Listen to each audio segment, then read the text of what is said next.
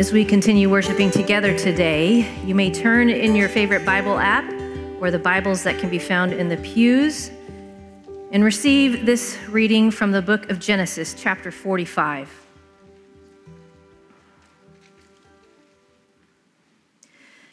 Then Joseph could no longer control himself before all those who stood by him, and he cried out, Send everyone away from me. So no one stayed with him when Joseph made himself known to his brothers. And when he wept so loudly that the Egyptians heard it, and the household of Pharaoh heard it, Joseph said to his brothers, I am Joseph. Is my father still alive? But his brothers could not answer him, so dismayed were they at his presence. Then Joseph said to his brothers, Come closer to me. And they came closer. He said, I am your brother Joseph, whom you sold into Egypt. And now do not be distressed or angry with yourselves because you sold me here. For God sent me before you to preserve life. For the famine has been in the land these two years, and there are five more years in which there will be neither plowing nor harvest. God sent me before you to preserve for you a remnant on earth and to keep alive for you many survivors. So it was not you who sent me here, but God. He has made me a father to Pharaoh, and lord of all his house, and ruler over the land of Egypt. Hurry and go up to my father and say to him, Thus says your son Joseph, God has made me lord of all Egypt. Come down to me, do not delay. You shall settle in the land of Goshen and you shall be near me, you and your children and your children's children, as well as your flocks, your herds, and all that you have. I will provide for you there, since there are five more years of famine to come, so that you and your household and all that you have will not come to poverty. And now your eyes and the eyes of my brother Benjamin see that it is my own mouth that speaks to you. You must tell my father how greatly I am honored in Egypt and all that you have seen. Hurry and bring my father down here. Then he fell upon his brother Benjamin's neck and wept, while Benjamin wept upon his neck, and he kissed all his brothers and wept upon them. And after that, his brothers talked with him. Receive what the Spirit is saying. Thanks be to God.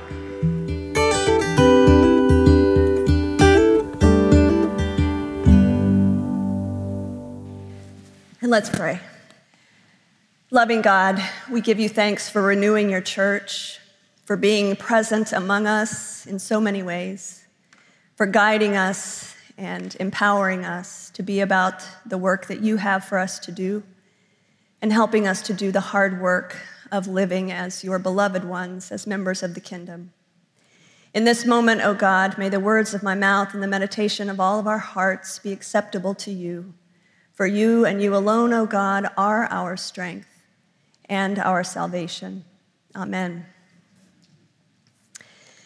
When I was a kid and into my teenage years, my family would make a trip to Lead Hill, Arkansas for the annual 4th of July picnic. This event that lasted all day and into the night over several days was held at a park uh, next to a corral where there was always a rodeo that coincided with, with the festival. There was live music, there was country dancing, bingo, other game booths, food booths, and homemade crafts for sale. The older folks would come and bring their folding chairs and gather under the shade trees to visit. And the young children would run around at will wherever they wanted to go. And the teenagers would form packs and start roaming around, looking about how to be seen and who they could see and with whom they wanted to flirt. Lead Hill is the town near my father's home place. And we went there regularly for weekend stays with my grandparents. But on the occasion of the big picnic, we weren't the only Gaines clan making our way to that place.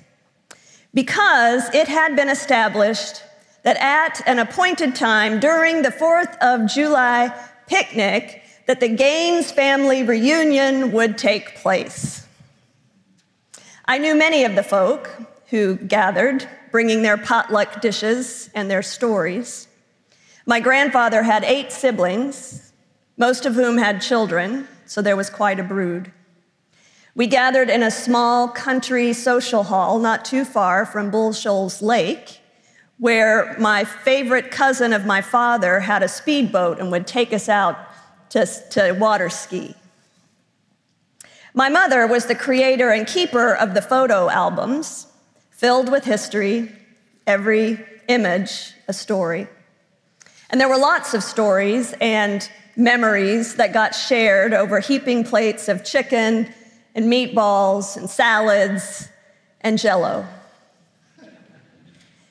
And as I got older, I was no longer the kid running around playing ghost in the graveyard or wandering about trying to see or be seen as a teen. I became one of the older ones who would gather in the grown up circles and visit. And I realized how there were so many stories that got told, but so many other stories that were never spoken aloud. I realized how most of us tacitly agreed that Cousin Sally might be a mess, but she's ours, and we love her.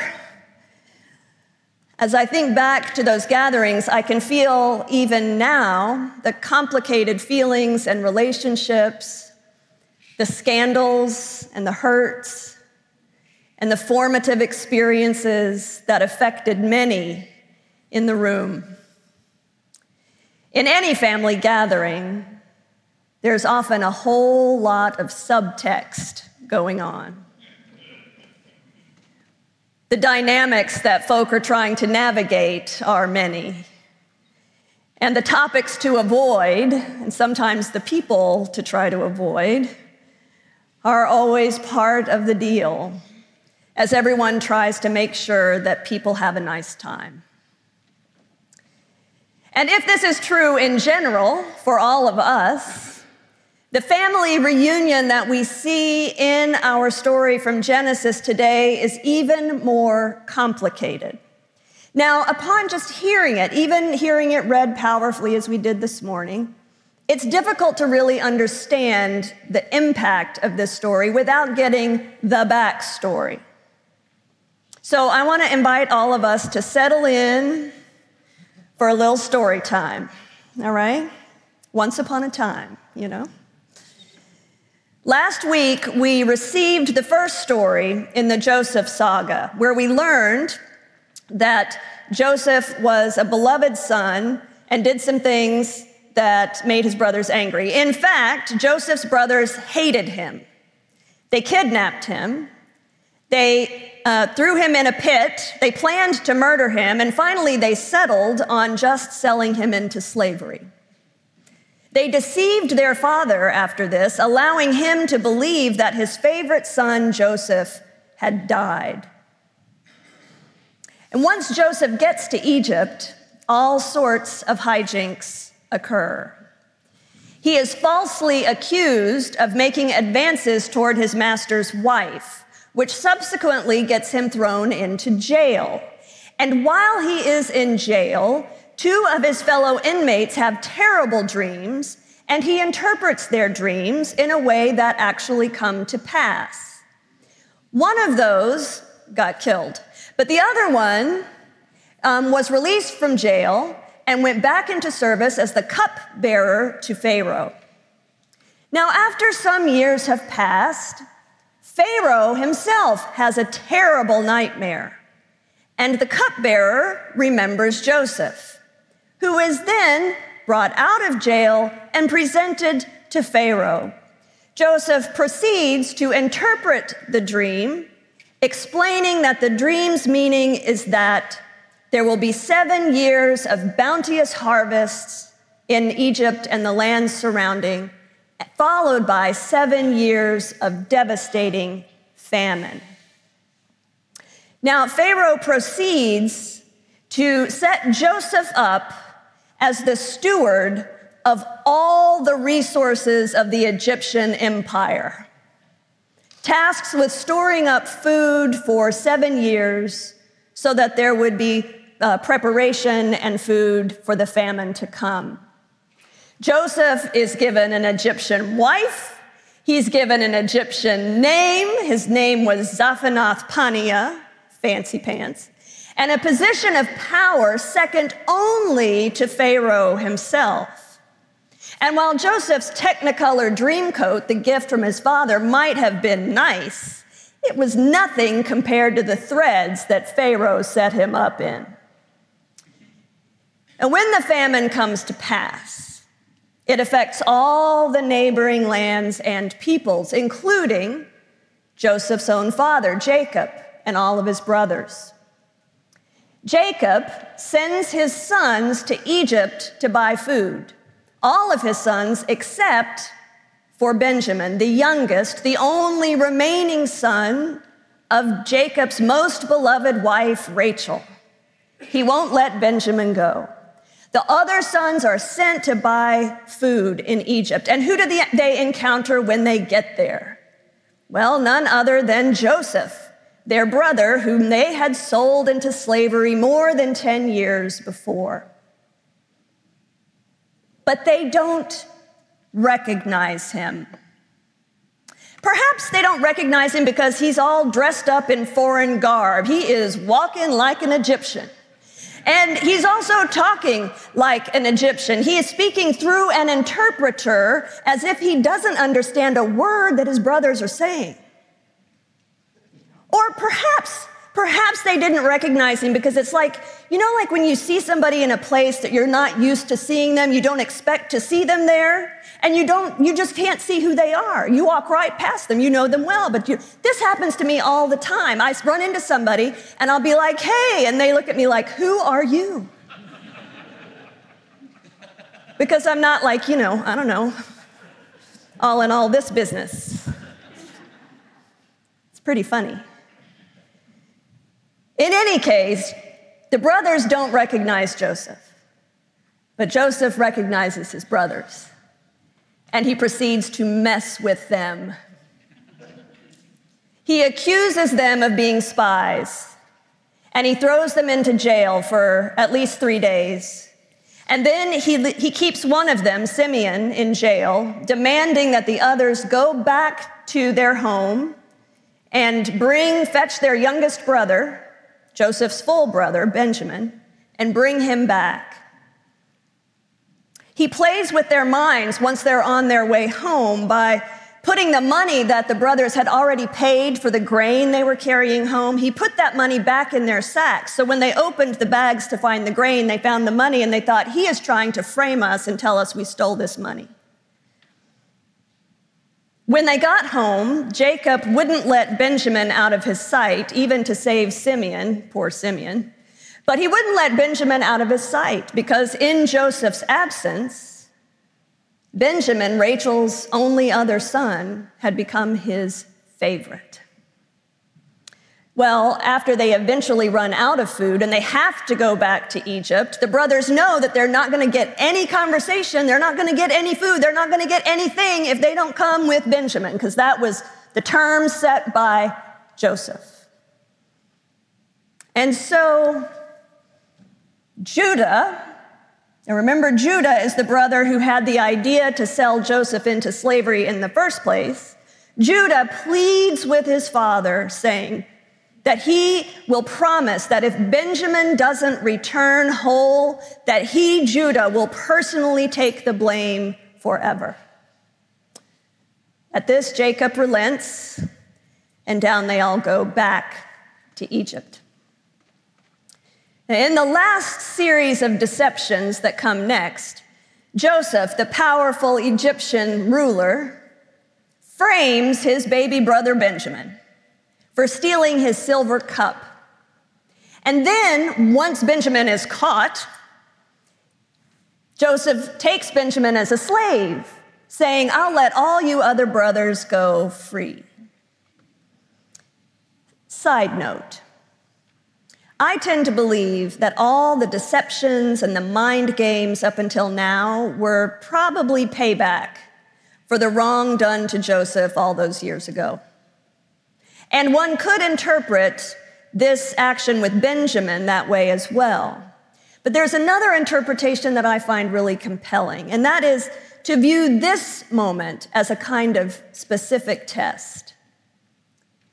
Will you, my brothers, Joseph says, Will you, my brothers, sell Rachel's other son into slavery just as you sold me?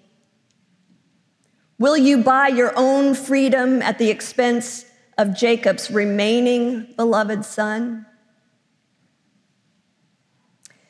Well, the response comes, whatever it was, the response comes from Judah in a full throated plea on behalf of his father, who he says, My father has already lost one beloved son, and if you don't let us bring this youngest beloved son home, our father will die.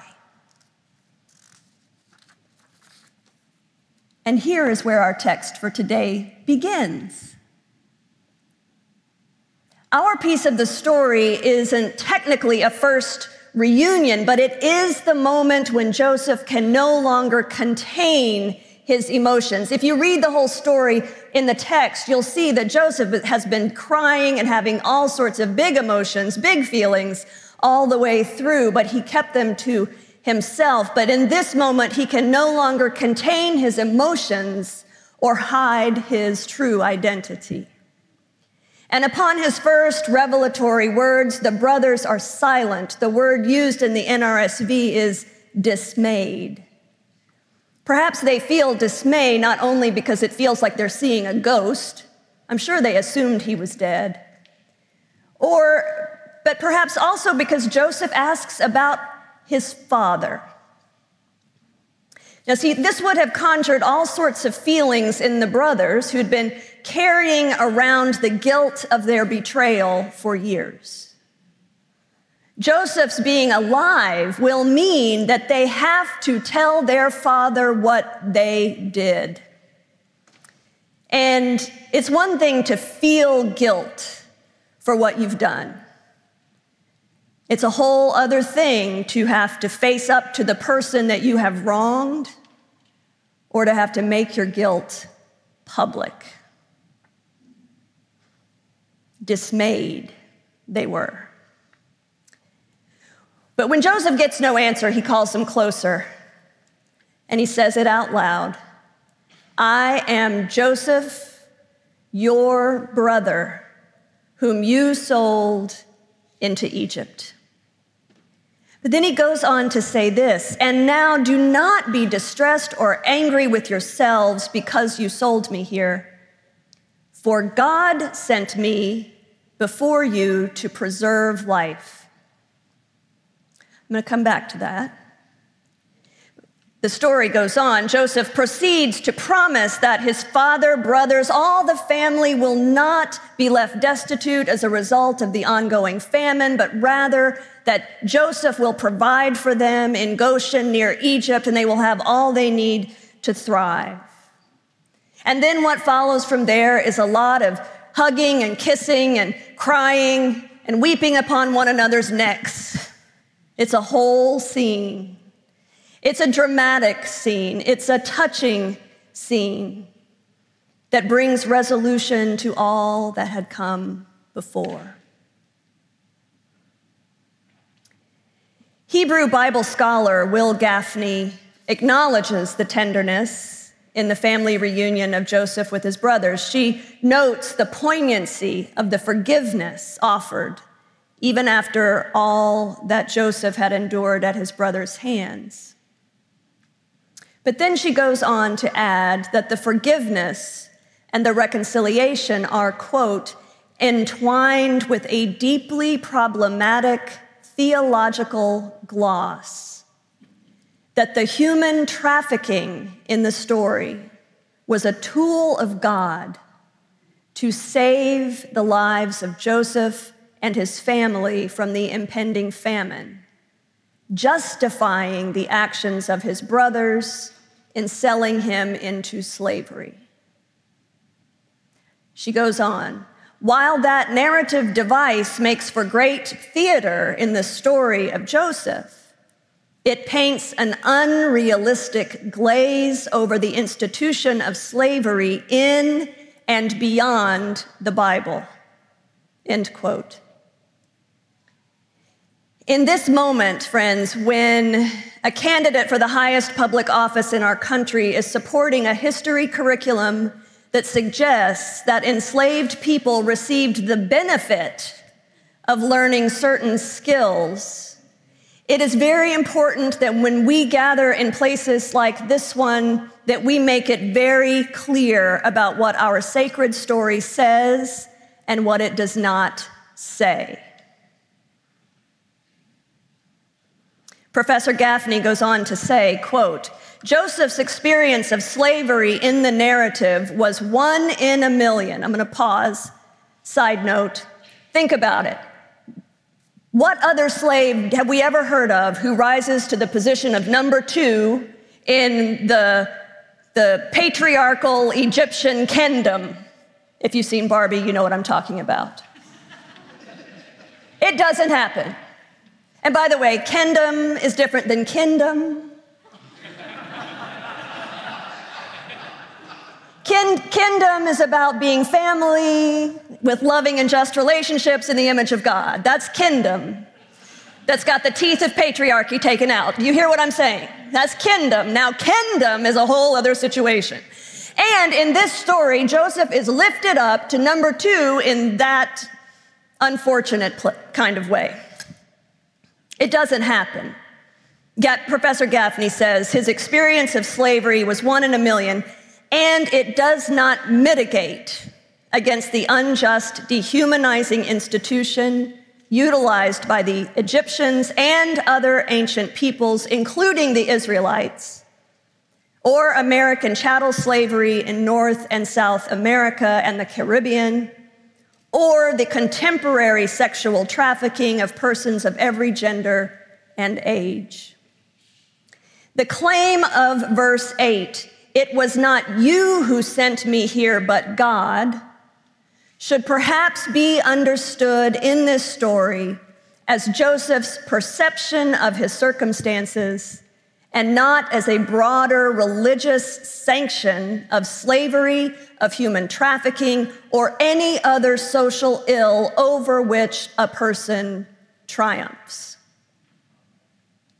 Joseph does what so many people do, which is to try to make sense out of what he's experienced by drawing on his own limited understanding of God.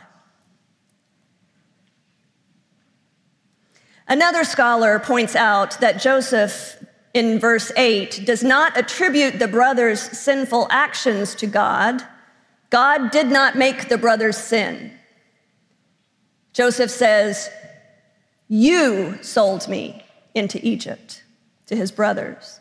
But Joseph does, however, affirm that God was able to use these actions, sinful as they were, for God's own purposes. The brothers devised evil,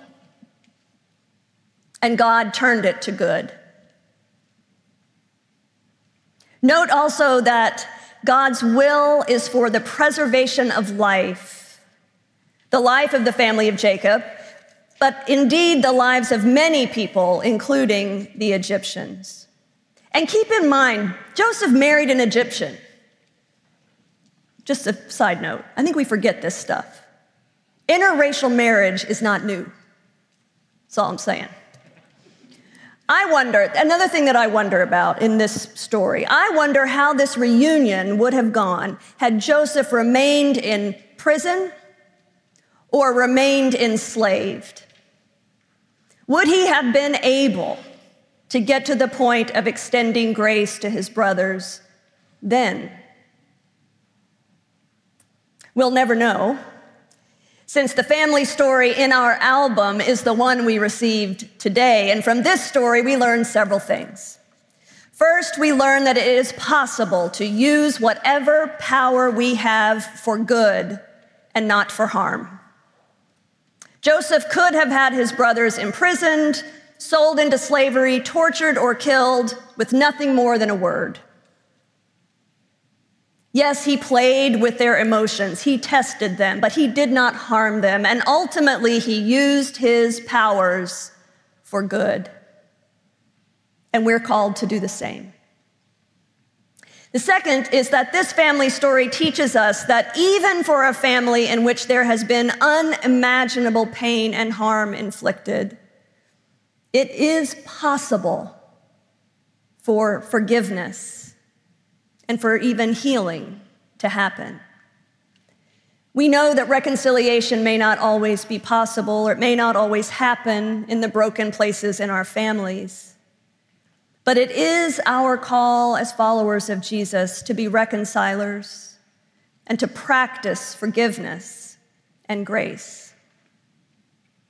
And finally, this family story is a story of growth in life and of relationship. Notice that Judah and all the brothers who had at one time been more than willing to kill the son most favored by their father now rally around Benjamin to save him. There has been growth and change. And Joseph, though a complicated character for sure, is no longer the know it all brat that we encountered last week, but is able to perceive and to trust God's presence and provision in his own challenging circumstances, and to treat his brothers at the end of the day with grace rather than vengeance. We, like the brothers and Joseph, are called to grow up too, to mature in love and in faith and in humility. As I was working on this sermon, I reached out to my mother to ask a couple of questions about the family reunions we used to have. I got a series of notes back. My mother really loves Messenger. I'm just gonna say that. Got a series of notes back with the story of my great grandmother who raised a daughter out of wedlock when that sort of thing just wasn't done. And when the daughter, Ethel, oh, by the way, my, the story is, is that my great grandmother refused to marry Ethel's father. Lord knows why. We don't know. But in any case, my great grandfather fell in love with this strong, defiant woman when Ethel was eight, married her, and raised Ethel as his own, along with their other eight children. And mom says about this, she says, There's quite a lot to be proud of in your Gaines ancestry. All families have their secrets and their stories, their broken places and their scars. The biblical families, our own ancestors in faith, are the same. They may be a mess, but they're ours. and shining through here and there are moments of extraordinary tenderness and grace, of courage and of reconciliation. Held in the images and the anecdotes of our sacred storybook are examples of how God finds a way to work even in the middle of our messes to bring good things to be. And if it could be so then for them, it can be so now for us. Thanks be to God.